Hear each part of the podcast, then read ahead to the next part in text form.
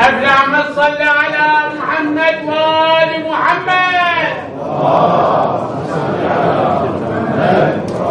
طبعا لا عن بالي أن أذكر أن هذه المؤسسة الأكاديمية الجعفرية تحظى برعاية ومتابعة دقيقة من قبل ممثل المرجعية هنا سماحة العلامة سيدي الكشميري وكذلك بدعم آه، من المرجعية العليا.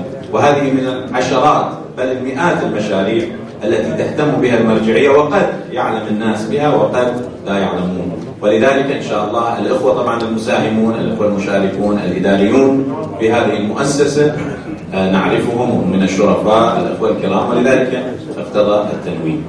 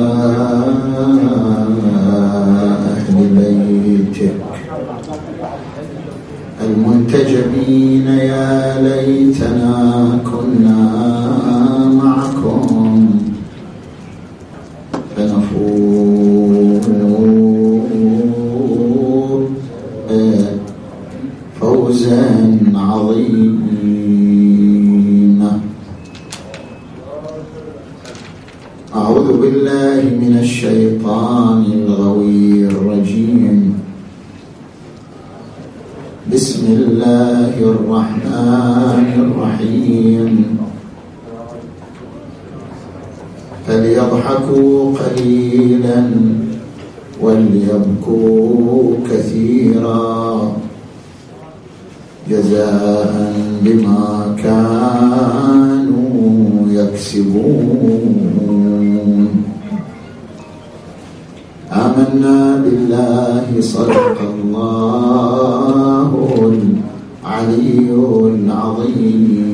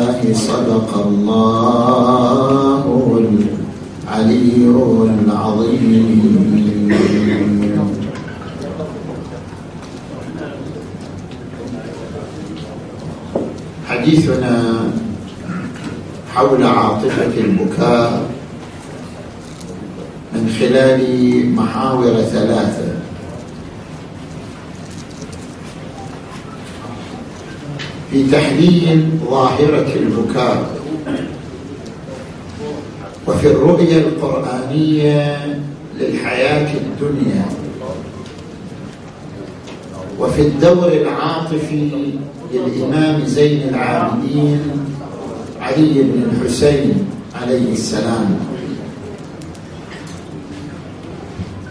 المحور الأول في تحليل ظاهرة البكاء.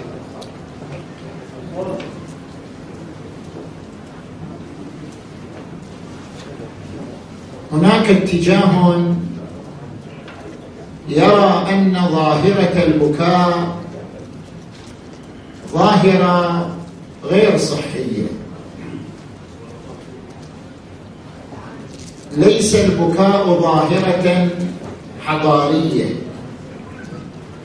لأن البكاء مظهر للضعف والانكسار والشعور بالخيبة والإحباط.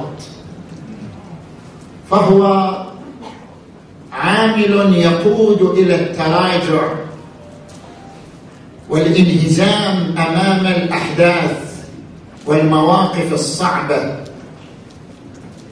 ويحول الإنسان إلى إنسان منعزل منكفئ على نفسه. ولكن هذا الاتجاه ليس دقيقا. وذلك من خلال نقطتين نشرحهما في هذا المحور. النقطة الأولى ليس البكاء دائما مظهرا للضعف والعجز والانهزام في موقع الأكاديمية الأمريكية لطب العيون الدموع أو الدمعة على أقسام ثلاثة. دموع أساسية دموع انعكاسية دموع عاطفية. الدموع الأساسية هي الدموع الطبيعية الغنية بالبروتين التي تحمي العين من الجفاف.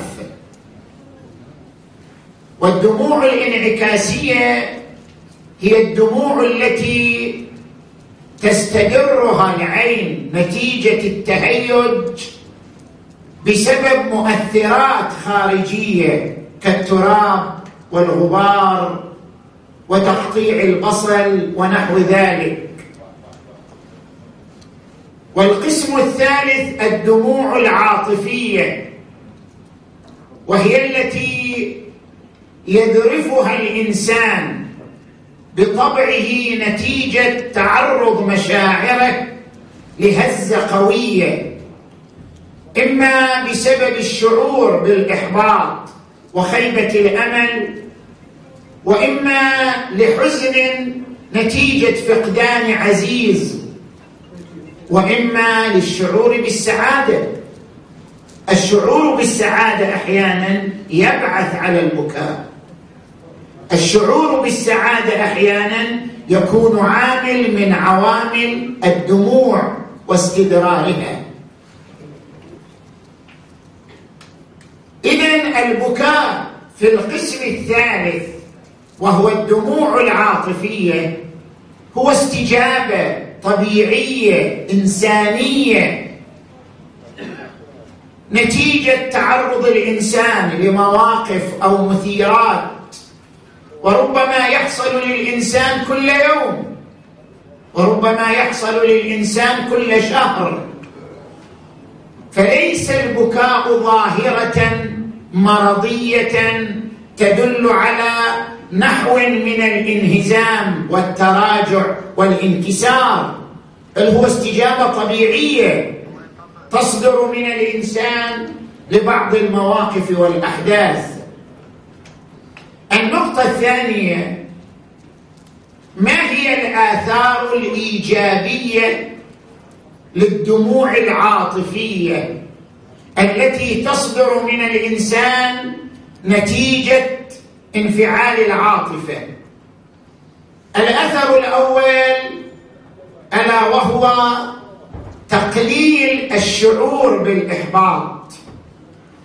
البكاء يساعد على تهدئة النفس وتنظيم المشاعر وتقليل الشعور بالإحباط والفشل.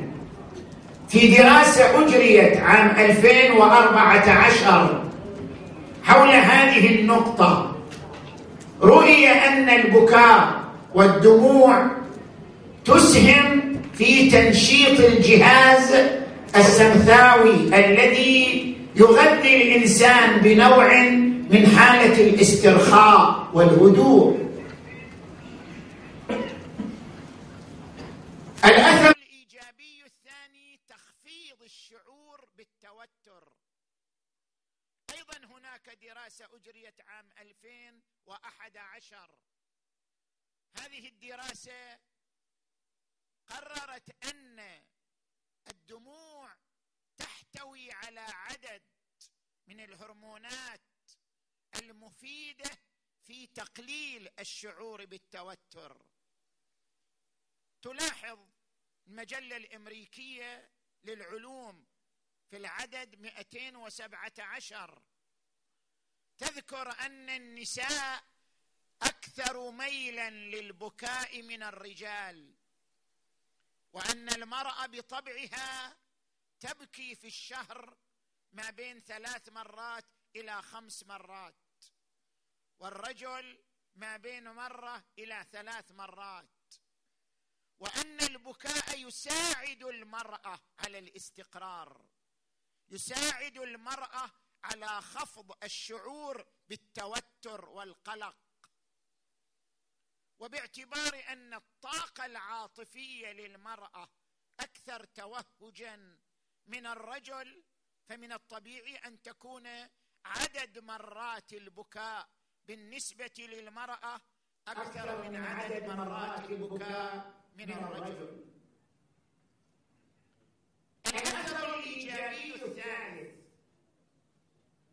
عندما نرجع إلى المدرسة التحليليه في علم النفس علم النفس مدارس مدرسه السلوكيه مدرسه التحليليه المدرسة الاستبطانيه المدرسة التحليليه تصنف الحزن إلى نوعين هناك حزن مرضي وهناك حزن سوي الحزن المرضي هو مرض عصابي دهاني هذا المرض يعني ان الحزن حاله تولد الشعور بالكابه والتراجع والانكفاء على الذات هذا الحزن مرضي اما الحزن السوي فهو الحزن الذي يتحول إلى عمليه تطهيريه للذات الانسان أحيانا يلجا إلى الحزن ويلجا إلى البكاء لا من باب الشعور بالخسران ولا من باب الشعور بالخيبه ولكن من باب انه يقوم بعمليه تطهيريه لذاته عمليه تغييريه لمشاعره البكاء يقود أحيانا إلى عمليه التغيير البكاء يقود أحيانا إلى اراده التغيير البكاء يقود إلى الشعور بالمسؤوليه أحيانا الانسان يحتاج إلى انتفاضه المشاعر واهتزاز العواطف وسيلان بعض الدموع كي يسترجع ارادته وكي يسترجع عزيمته وكي يشعر بالمسؤوليه امام اخطائه سواء كانت اخطاء في الماضي أو أخطاء في الحاضر. توليد الشعور بالمسؤولية قد يحتاج إلى ذرفة من الدموع أحيانا تصدر من الإنسان. عندما يرد عن الإمام زين العابدين وسيد الساجدين علي عليه السلام وما لي لا أبكي أنا إنسان طبيعي. الإنسان الطبيعي يبكي وما لي لا أبكي ولا أدري إلى أين مصيري. وأرى نفسي تخادعني وأيامي تخاتلني وقد خفقت عند رأسي أجنحة الموت.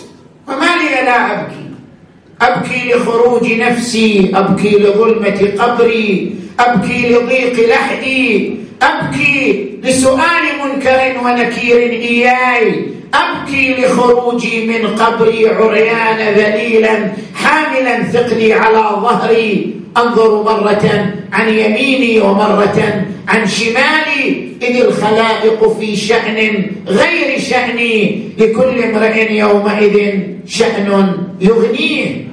هنا البكاء يولد الشعور بالمسؤولية. هنا البكاء يعطي الإنسان قوة في الإرادة وعزما على التغيير من أجل أن يخطط لمستقبله ويقي نفسه من أي مرض ومن أي ظاهرة غير صحية. هذا هو المحور الأول. المحور الثاني الرؤية القرآنية تجاه الحياة الدنيا. الحياة الدنيا كيف يقرأها الإنسان؟ كيف ينظر الإنسان للحياة الدنيا؟ هناك قراءتان. قراءة واهية وقراءة واعية. والقرآن الكريم يطرح كلتا القراءتين القراءة الواهية والقراءة الواعية. القراءة الواهية هي أن تنظر للحياة الدنيا أنها دار استقرار وإعمار وبقاء. والقراءة الواعية أن تنظر إلى الحياة الدنيا أنها دار استثمار وليست دار استقرار. دار تمهيد وليست دار إعمار. القراءة الواهية تعني أن تتعامل مع الدنيا معاملة الاسترسال. والقراءة الواعية تعني أن تتعامل مع الدنيا معاملة الوعي. والاستعمال. فهنا قراءتان للدنيا يطرحهما القرآن الكريم. القراءة الأولى وهي أن الدار الدنيا دار استقرار. إن هي إلا حياتنا الدنيا نموت ونحيا وما نحن بمبعوثين. هنا القرآن الكريم يذكر عدة معالم لهذه القراءة الواهية وهي النظر إلى الدنيا أنها دار استقرار. المعلم الأول الهلع. لماذا ينتاب الإنسان الهلع والخوف والحرص؟ القرآن الكريم يقول إن الإنسان خلق هلوعا إذا مسه الشر جزوعا وإذا مسه الخير منوعا الهلع والحرص معلم من معالم. أن تنظر إلى الدنيا أنها دار استقرار ودار بقاء المعلم الثاني التفاخر والافتتان. يقول القرآن الكريم إنما الحياة الدنيا لعب ولهو وزينة وتفاخر بينكم وتكاثر في الأموال والأولاد. ترى هذه مراحل يمر بها الإنسان. مرحلة الطفولة مرحلة اللهو. إنما الحياة الدنيا لعب. مرحلة الطفولة مرحلة اللعب. الطفولة المتأخرة مرحلة اللهو. إنما الحياة الدنيا لعب ولهو. مرحلة المراهقة مرحلة الزينة يبحث الإنسان عن جماله عن شكله عن كيف يبرز إلى الآخرين خصوصا بالنسبة للمرأة. هذه المرحلة الثالثة. المرحلة الرابعة لعب ولهو وزينة وتفاخر بينكم. يصل الإنسان إلى سن الأربعين فيبدأ يفتخر بتجربته. يبدأ يفتخر بمسيرته بإنتاجه وتفاخر بينكم ثم تأتي المرحلة الأخيرة. ماذا حصدت من الدنيا؟ ماذا حصلت من الدنيا؟ تأتي وتكاثر في الأموال والأولاد. هذه مراحل طبيعية تدريجية يمر بها الإنسان. المشكلة أن يفتتن الإنسان بالدنيا. كما ذكر القرآن الكريم في قوله إنما أموالكم وأولادكم فتنة عندما يفتتن ويفشل في الامتحان بالأموال والأولاد تكون تلك علامة على أنه قرأ الدنيا أنها دار استقرار ولم يقرأها أنها دار استثمار. المعلم الثالث ألا وهو معلم الطغيان.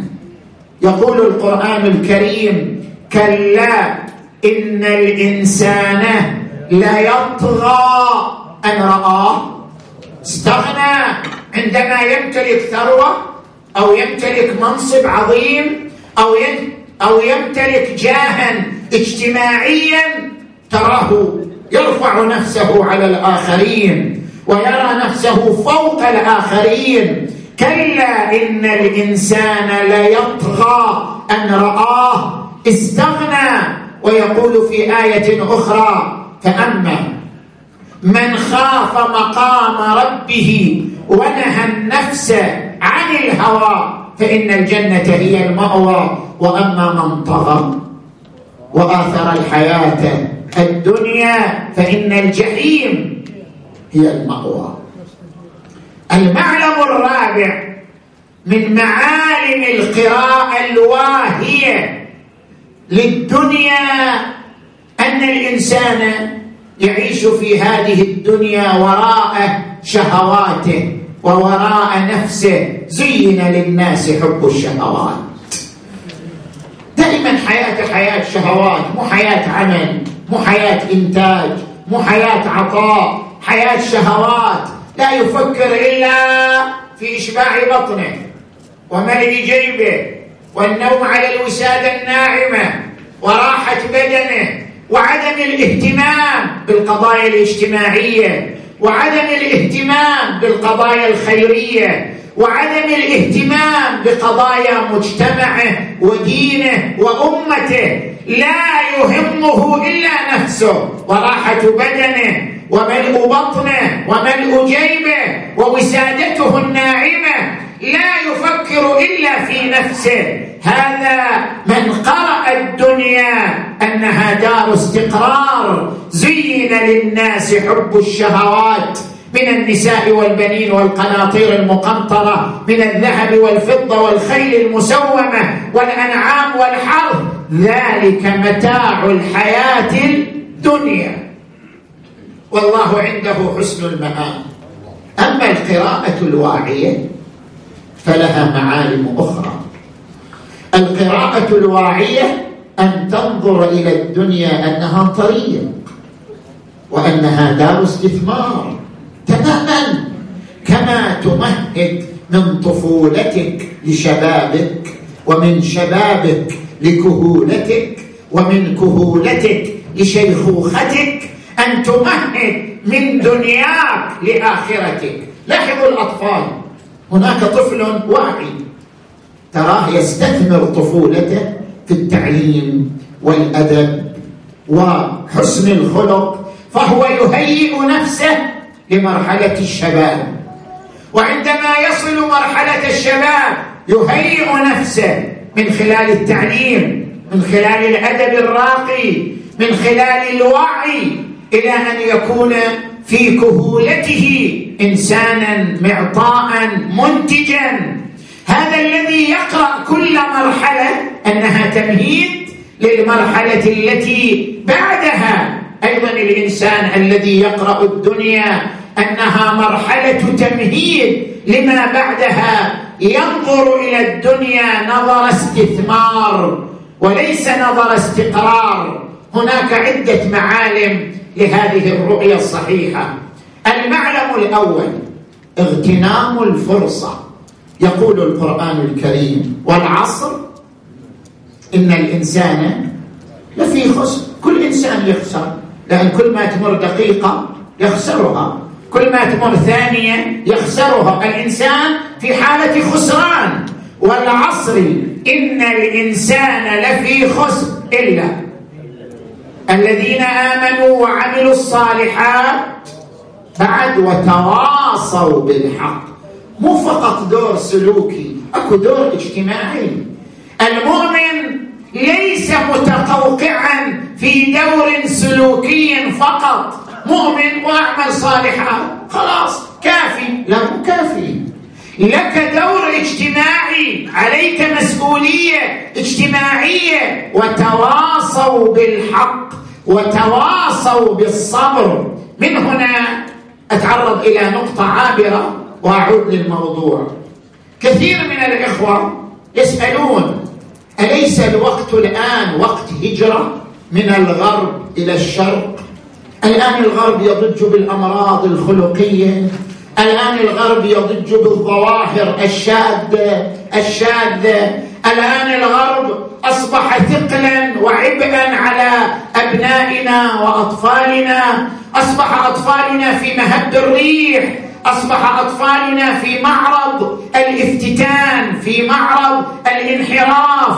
لذلك الآن حان وقت الهجرة. بقاؤنا في الغرب من باب التعرب بعد الهجرة. لابد من الهجرة إلى بلاد الإسلام إلى بلاد الشرق.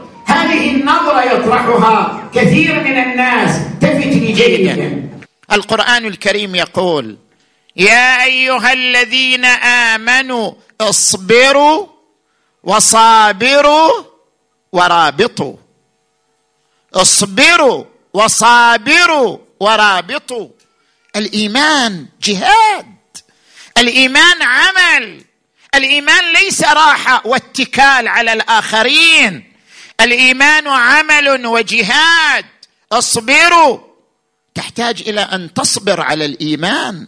تصبر على مقاومة الشهوات والإغراءات والإثارات الشيطانية. تحتاج أن تمتلك إرادة حديدية وصبرا أمام الإغراءات والشهوات.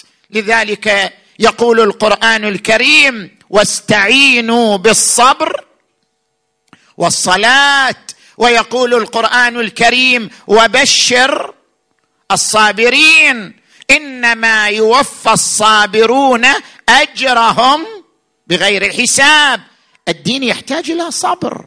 الدين يحتاج إلى إرادة قوية بعد المصابرة. المصابرة صابروا كل يوصي الآخر بالصبر. الزوجة تعين زوجها على أن يصبر. الزوج يعين زوجته على الصبر. الأبوان يعينان الأولاد على الصبر. الرحم يعين أرحامه على الصبر. الصديق. هو الذي يعين صديقه على الصبر أمام الإغراءات والإثارات الشيطانية. أنت تحتاج إلى عنصر المصابرة.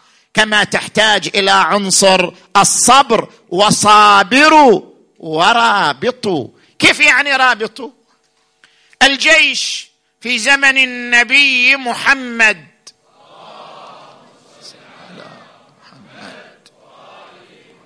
الجيش في زمن النبي صلى الله عليه وآله عندما كان يخرج للقتال.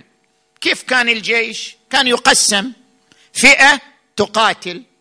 فئة تداوي الجرحى فئة تقدم الطعام والشراب للمقاتلين فئة تشجع المقاتلين. شايف ناس اللي يشجعوا الرياضيين وهم في الملعب؟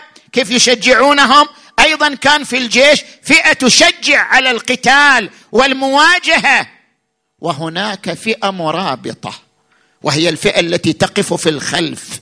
هذه الفئة المرابطة تراقب أين الثغور؟ أين الفجوات؟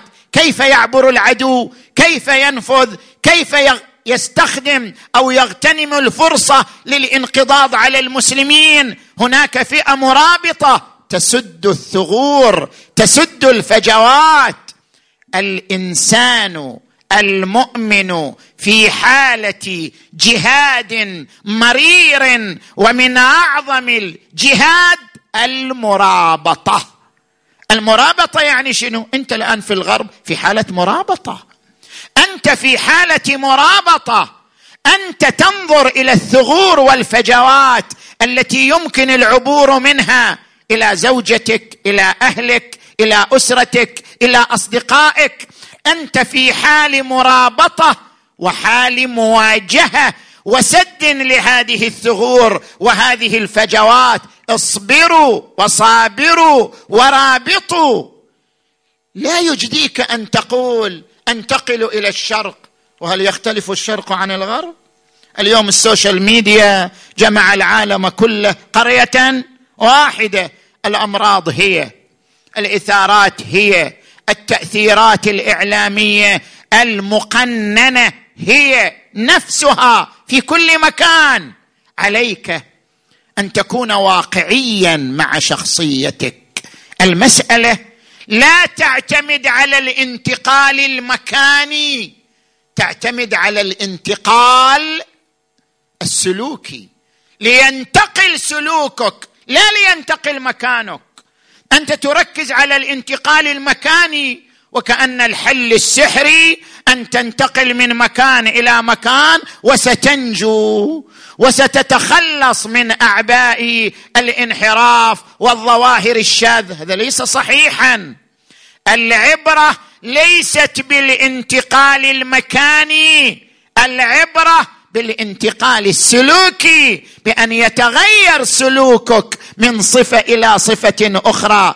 إذا تغير سلوكك لن يضرك المكان. وإذا لم يتغير سلوكك لن ينفعك الانتقال المكاني. المهم أن تتفرغ لأطفالك أن تتفرغ لأبنائك.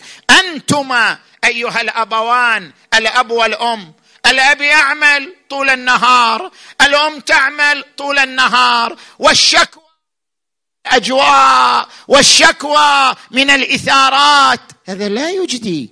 لابد أن يتفرغ الأبوان لحقوق الأبناء. كما أوصتنا النصوص الشريفة ببر الآباء أوصتنا أيضا ببر الأبناء. بر الأبناء أن تتفرغ لتربيتهم. قوا أنفسكم وأهليكم. نارا وقودها الناس والحجارة عليها ملائكة غلاظ شداد. لابد أن تتفرغ ساعتين في اليوم ثلاث ساعات في اليوم تجلس مع أبنائك تحدثهم تسمع منهم تحاول أن تصحح لهم تحاول أن تراجع لما يسمعون وما يتعلمون. الجلوس مع الأبناء هو المهم. ورد عن الرسول محمد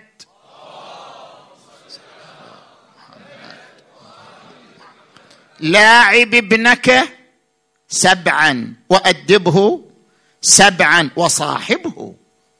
لابد من صحبة وصداقة وصاحبه سبعا حتى تحرز نظافة ونقاء شخصيته المستقبلية. نعود. هذا المعلم الأول من معالم القراءة الواعية للحياة الدنيا. المعلم الثاني من معالم القراءة الواعية للحياة الدنيا الزهد. ليس المراد بالزهد أن تلبس ثوبا مرقعا غير نظيف أو تجلس في مكان بالي قديم. لا الزهد الإمام علي يلخص الزهد. الإمام علي يقول الزهد كله في كلمتين. ألا تأسوا على ما فاتكم ولا تفرحوا بما. هذا هو الزهد. الزهد له صور. من صور الزهد هو أن يلبس لباسا خشنا أن يعيش في مكان قديم هذا صورة من صور الزهد. فرق بين مظهر الزهد وجوهر الزهد. هذا مظهر للزهد. نحن نبحث عن صلب الزهد جوهر الزهد. جوهر الزهد في كلمتين الا تأسوا على ما فاتكم ولا تفرحوا بما أتاكم. والله أنا فاتتني وظيفة كانت وظيفة مرموقة. اف أنا الآن متعب أبكي أنتحب لأنه فاتتني الوظيفة فاتتني الفرصة. لا. لا تأسوا على ما فاتكم. الدنيا ستأتيك. الدنيا فيها خيرات وفيها بركات ستأتيك. ولا تفرحوا بما أتاكم. اليوم أنا حصلت على الوظيفة فأنا أنا لا لا لا أنت لم تتغير. لا الوظيفة تغيرك ولا المنصب يغيرك. ولا تفرحوا بما أتاكم.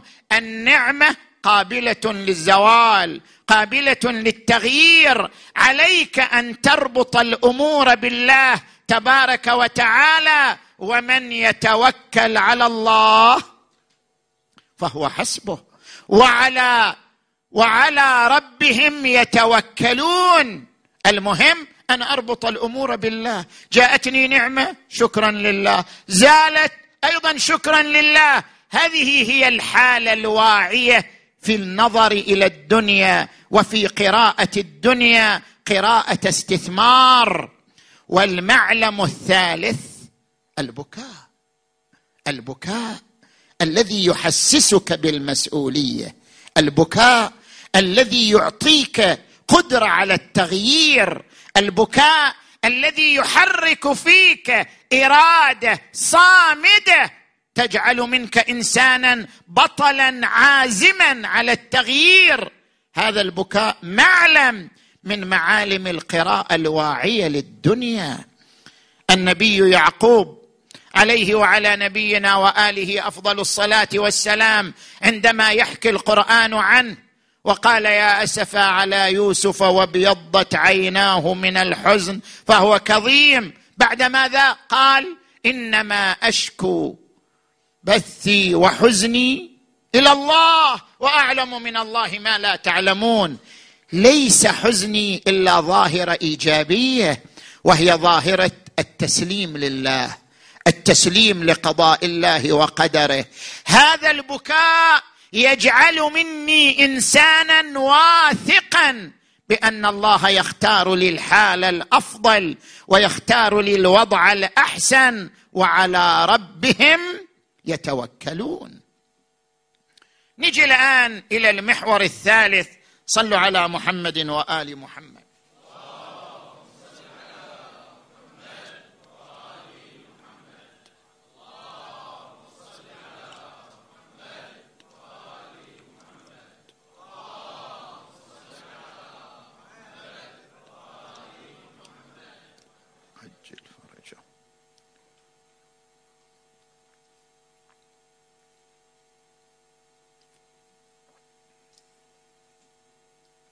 المحور الثالث في الدور العاطفي للإمام زين العابدين علي بن الحسين صلوات الله وسلامه عليه وآله. الإمام السجاد له عدة أدوار كما تعرفون. هناك دور إنساني هناك دور روحي هناك دور حقوقي هناك دور اجتماعي هناك دور عاطفي الدور الإنساني كان الإمام السجاد يكفل مئات العوائل في المدينة المنورة. الأمويون عندما استلموا السلطة تعاملوا مع الناس إما بالرشوات أو بالتجويع. من يكون خطه امويا يعطى من الثروات وتجبى له الأموال ومن يكون خطه علويا يعامل بالتجويع والفقر والحصار. العلويون وهم بالمئات. كان الإمام السجاد يحافظ على إيمانهم وصمودهم وصبرهم فكان يعيلهم وبنفسه يحمل جراب الطعام المملوء بالخبز واللحم ويدور به على فقراء المدينة آنذاك. ابن شهاب الزهري يقول رأيت علي بن الحسين السجاد في الليل وهو يحمل شيئا على ظهره. قلت له يا ابن الحسين إلى أين؟ قال إلى سفر أعددت له زادا أحمله إلى موضع حريز. قلت له غلامي يحمله عنك. قال لا أحتاج. قلت أنا أحمله عنك أنا أرفعك عن حمله. قال إني لا أرفع نفسي عن حمل ما ينجيني في سفري. بالله عليك اذهب لحاجتك واتركني. يقول ذهبت عنه بعد أيام رأيته في المدينة استغربت. قلت يا ابن الحسين قلت إنك مسافر والآن أنت في المدينة. قال ليس السفر ما ظننت إنه سفر الآخرة.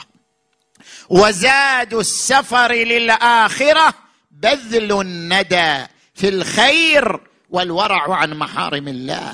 إذا أردت أن تتزود للآخرة ابذل. ما دام عندك خير ابذل. صدقات الفقراء المحتاجين المعوزين بذل الندى في الخير والورع عن محارم الله. الدور الآخر ألا وهو الدور الروحي. لقب زين العابدين وسيد الساجدين وذا الثفنات كانت تسقط من جبهته ثفنات من طول السجود بين يدي الله. يقول ابنه الإمام الباقر أبي علي بن الحسين كان يقول لي ناولني صحيفة أعمال جدي أمير المؤمنين. كان يقتدي بجده في العبادة فأناوله الصحيفة فينظر إليها ويبكي ويبكي. ثم يقول من يقدر على عبادتك يا أمير المؤمنين؟ الإمام زين العابدين من تراث عطائه الروحي الصحيفة السجادية. زبور آل محمد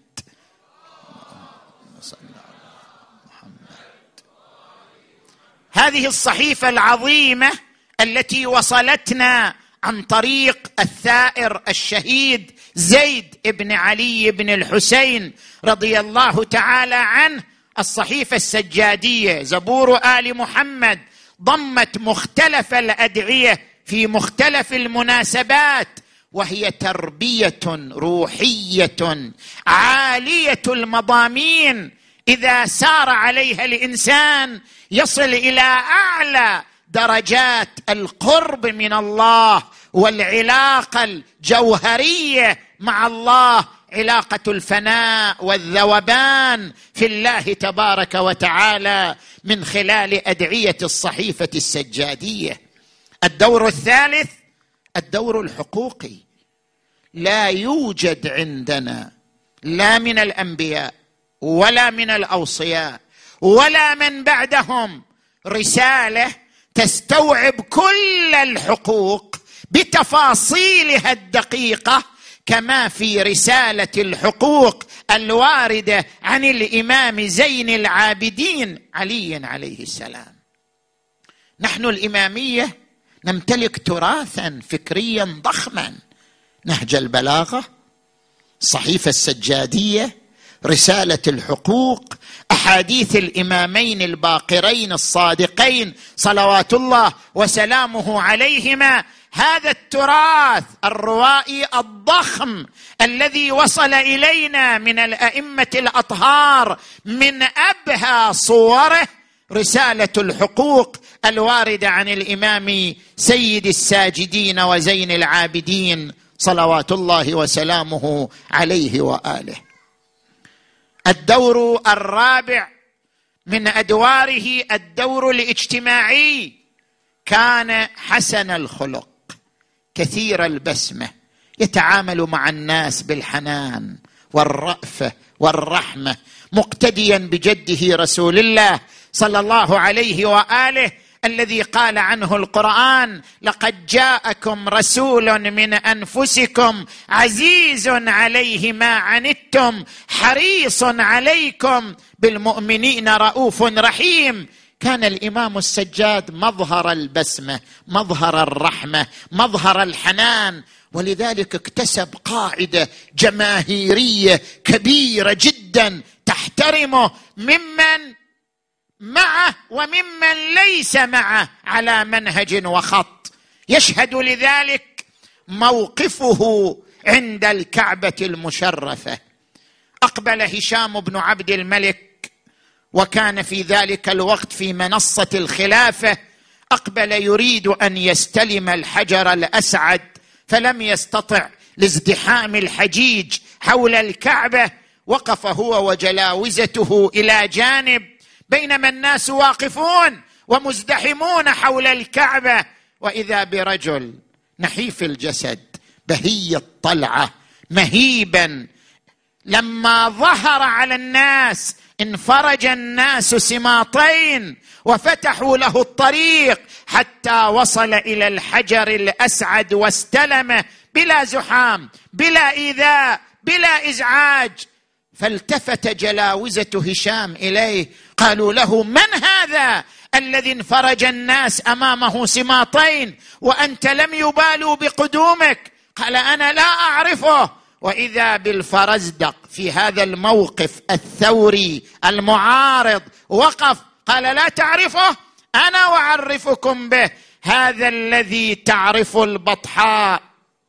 وطأته والبيت يعرفه والحل والحرم هذا ابن خير عباد الله. كلهم هذا التقي النقي الطاهر العلم. هذا ابن فاطمة إن كنت جاهله بجده أنبياء الله قد ختموا وليس قولك من هذا بضائره العرب تعرف من أنكرت. والعجم بكفه خيزران ريحه عبق بكف أروع في عرنينه شمم يكاد يمسكه عرفان راحته ركن الحطيم إذا ما جاء يستلم يغضي حياء ويغضى من مهابته فما يكلم إلا حين يبتسم. ما قال لا قط إلا في تشهده لولا التشهد كانت لاءه. نعم من معشر حبهم دين وبغضهم كفر وقربهم منجا ومعتصم. إن عد أهل التقى كانوا أئمتهم أو قيل من خير أهل الأرض قيل هم.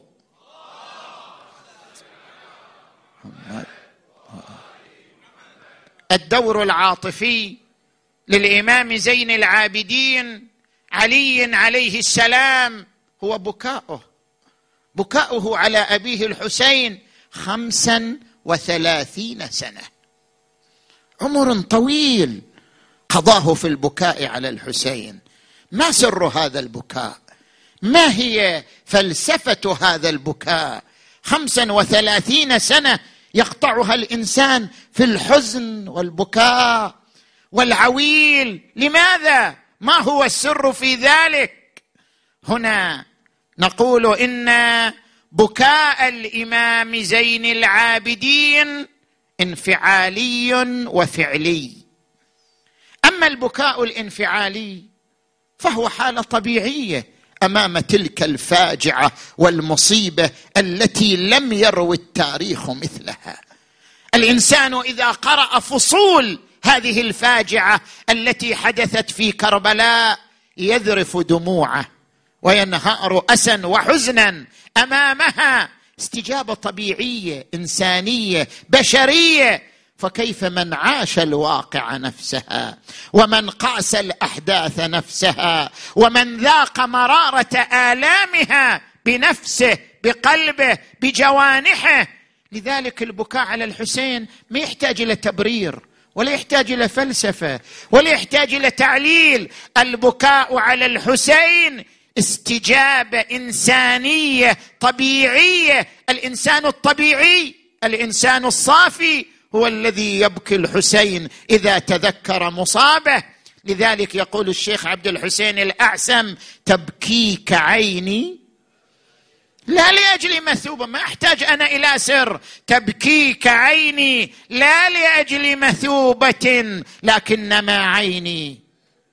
لاجلك باكيه تبتل منكم كربلاء بدم ولا تبتل مني بالدموع الجارية. النوع الثاني من البكاء. بكاء الفعلي البكاء الهادف البكاء الذي هو خطة مدروسة من قبل الأئمة الطاهرين صلوات الله عليهم أجمعين. هذا البكاء الفعلي الهادف له عدة أهداف. الهدف التربوي الهدف الحركي الهدف الإعلامي الهدف التعليمي الهدف التربوي. أراد الإمام زين العابدين من هذا البكاء الطويل أن يربي الأمة والمجتمع الإسلامي على ربطهم بكربلاء. ربط الأمة بكربلاء لم يكن في ذلك الوقت مقدورا بالطرح الفكري بل كان مقدورا من خلال الإثارات العاطفية أراد أن يربطهم بكربلاء وبتاريخ كربلاء من خلال الدمعة من خلال الحزن وكيف لا؟ وقد بكى الرسول على الحسين. يذكر الشيخ الأميني رحمه الله صاحب كتاب الغدير عنده كتاب آخر سيرتنا وسنتنا. يذكر في هذا الكتاب أن الرسول الأعظم عليه صلى الله عليه وآله أقام على الحسين ثمانية عشر ماتما. بكى على الحسين عند ولادته وفي رضاعه وبعد مرور سنة من بكاء من ولادته. وذكر الطبراني في معجمه الكبير عن معاذ بن جبل أن الرسول ذرفت عيناه وقال نزل علي جبرائيل وأخبرني بمقتل حبيبي الحسين وأراني تربته وعرفني قاتله ثم صعد المنبر وأخبر الناس فضج من في المسجد بالبكاء. الإمام زين العابدين بدوره التربوي أراد تربية الأمة على العلاقة بتاريخ كربلاء. من خلال الدمعة والحزن والعاطفة. هذا الهدف الأول. الهدف الثاني الهدف الحركي. بكاء زين العابدين دمعة زين العابدين هي نفسها ثورة الحسين. ثورة الحسين بن علي صلوات الله وسلامه عليه هذه الثورة الإصلاحية التي عبر عنها الإمام الحسين ما خرجت اشرا ولا بطرا ولا مفسدا ولا ظالما وإنما خرجت لطلب الإصلاح في أمة جدي. الثورة الإصلاحية لها صور. الصورة الأولى الثورة الميدانية التي قام بها الحسين بن علي صلوات الله عليه في كربلاء. والصورة الثانية الثورة العاطفية وهي ما قام بها الإمام زين العابدين خمسا وثلاثين سنة هو في دموع لكنها دموع تعني الثورة والحركة وتجسيد هدف الحسين ألا وهو هدف الإصلاح. والصورة الثالثة الثورة الفكرية وهي التي قام بها الإمامان الباقر والصادق صلوات الله وسلامه عليهما وآلهما. الثورة واحدة الهدف واحد وإن اختلفت الصور واختلفت الأشكال باختلاف الظروف.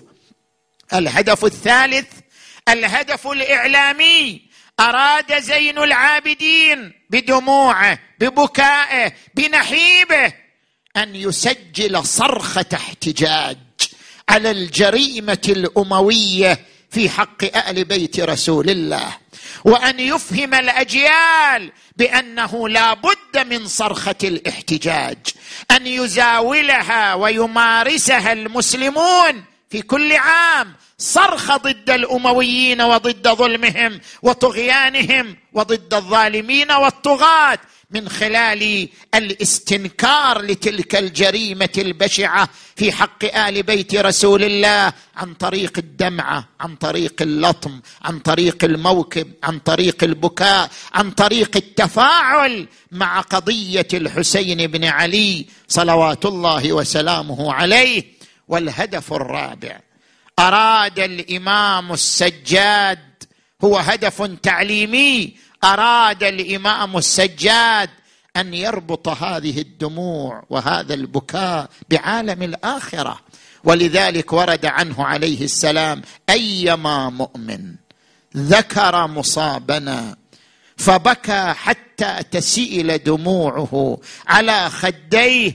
اسا على ما ارتكب منا بوأه الله من الجنة غرفا. وهذا ما ورد عن آبائه صلوات الله وسلامه عليهم وورد عن أبنائه في حق البكاء على الحسين. الإمام الرضا يقول من ذكر مصابنا فبكى وأبكى فله الجنة. الإمام الرضا يقول من ذكر مصابنا وبكى لما ارتكب منا كان معنا في درجتنا يوم القيامة والإمام الصادق عليه السلام يقول كل البكاء والجزع مكروه ما خلا البكاء على الحسين عليه السلام. الإمام السجاد كان يشرح فصول كربلاء فصلا فصلا للناس. لم يسكت كان يذكر تلك الفصول المروعة من ما حصل على أرض كربلاء. كان يبكي. ويبكي وما وضع له طعام ولا شراب إلا وقال وكيف وكيف أشرب وقد ذبح أبي الحسين عطشانا ظمآنا لا يهنأ لي طعام ولا شراب وقد قتل أبي الحسين ظمآنا يمر على الجزارين يراهم لا يذبحون الكبش حتى يسقوه ماء يقول أهذه عادتكم. لا تذبحون الكبش حتى تسقوه ماء قالوا بلى يا ابن الحسين هذا حيوان. لا نذبحه رأفة به حتى نسقيه ماء فيبكي فيبكي. لا يذبح الكبش حتى يروى من ظمأ. ويذبح ابن رسول الله. عطشانا. دخل عليه أبو حمزة الثماني سيدي إلى متى هذا البكاء؟ القتل لكم عادة وكرامتكم على الله الشهادة. قتل جدك وعمك وأبوك وإخوتك.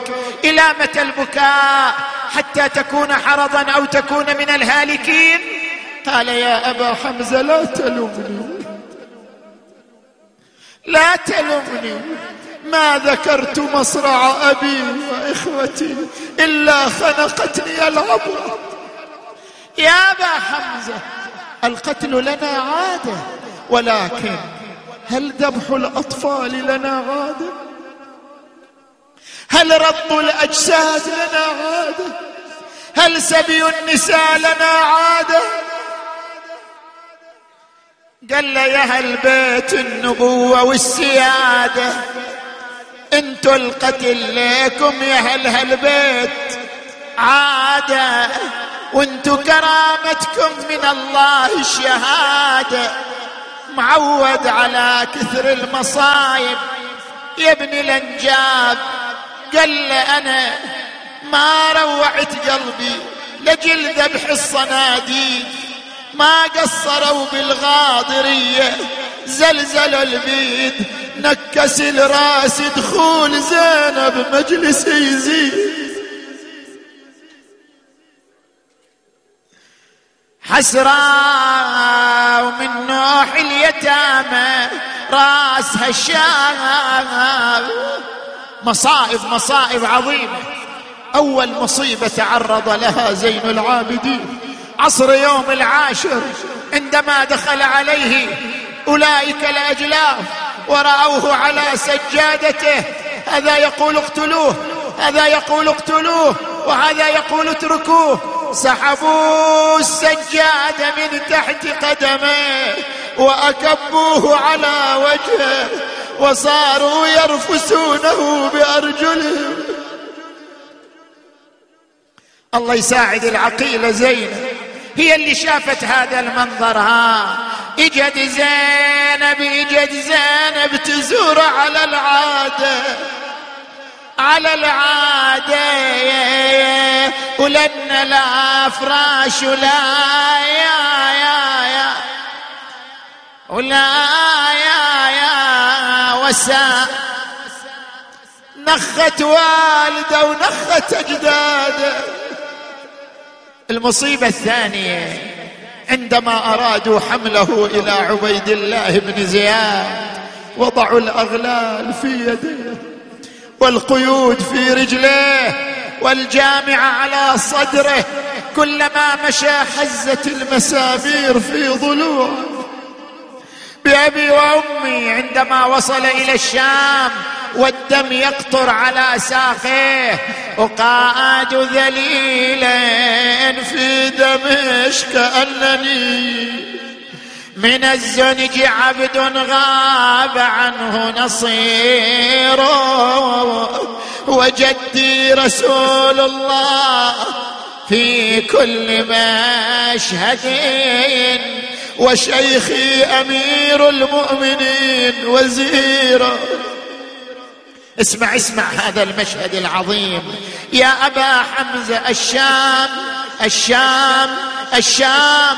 فيها شماتة الأعداء. ماذا جرى سيدي عليكم في الشام؟ أدخلوني وعمتي زينب. على يزيد بن معاوية وقد ربط الحبل في عنقي. وعنق عمتي زينب كلما قصرنا عن المشي ضربونا وألمونا. ومصيبتاه وحزناه وعلياه وهكذا بقي مع هذه الآلام بقي مع هذه المحن. خمسا وثلاثين سنة إلى أن دس له السم النقيع فقطع أحشاءه. بأبي وأمي إلى أن حضرته الوفاة. عرق جبينه وسكن أنينه وغمض عينيه ومد يديه ورجليه وفاضت روحه الشريفة أنا مناد وعليا وإماما وسيدا قام ابنه الباقر في تغسيله إيه تدري وضع على المغتسل. شنو شاف على جسده؟ لما وضعه على المغتسل شنو شاف؟ شاف أثر الجامعة على صدره. أثر القيود والأغلال في رجليه ويديه. الله أكبر. منظر يبكي بكى الجميع لهذه المشاهد. لكن أسألك يا شيعي ما رأى صدرا مكسورا ولا رأى ننحرا منحورا؟ ولا رأى كفين مقطوعة؟ ولا رأى خنصرا مبتورا. ساعد الله قلب العقيله زينب عندما رأت جسد الحسين وهو مقطع هربا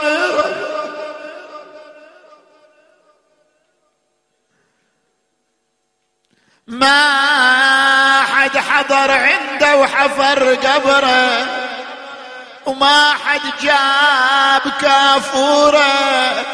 والسدرة يا خيل الأعوجية وطت صدره.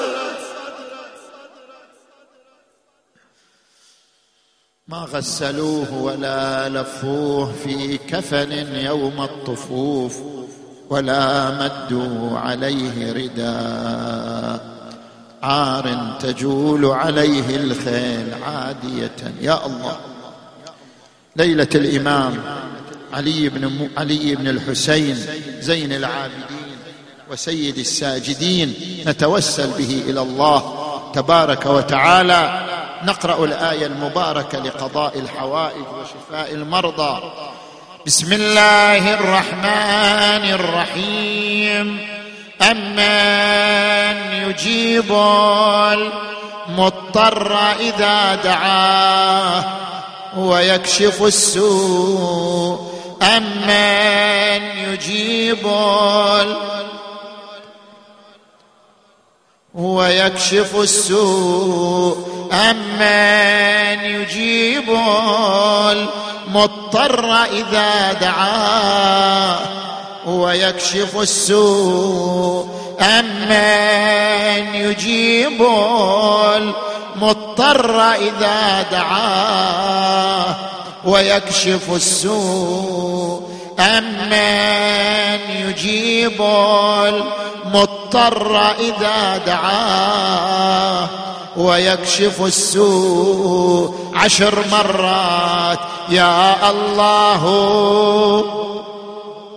بصوت أعلى يا الله يا الله يا الله يا الله يا الله يا الله يا الله.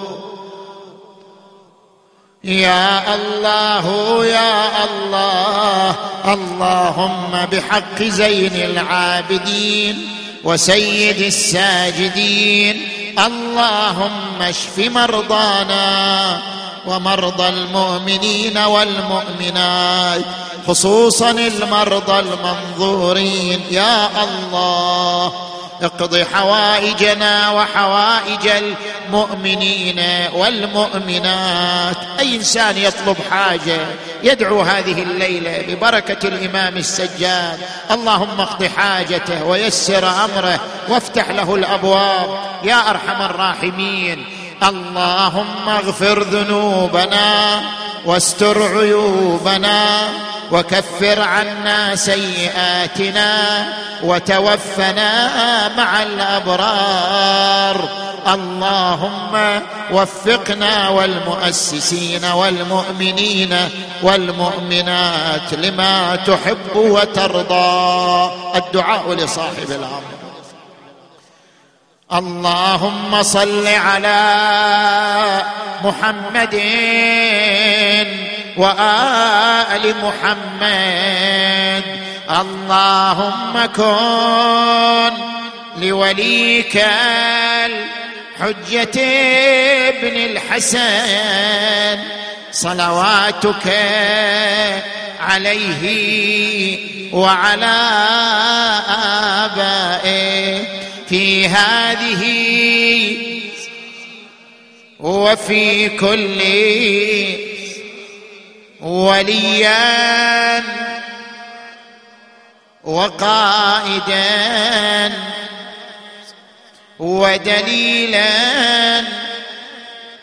حتى تسكنه أرضك طوعا وتمتعه فيها طويلا.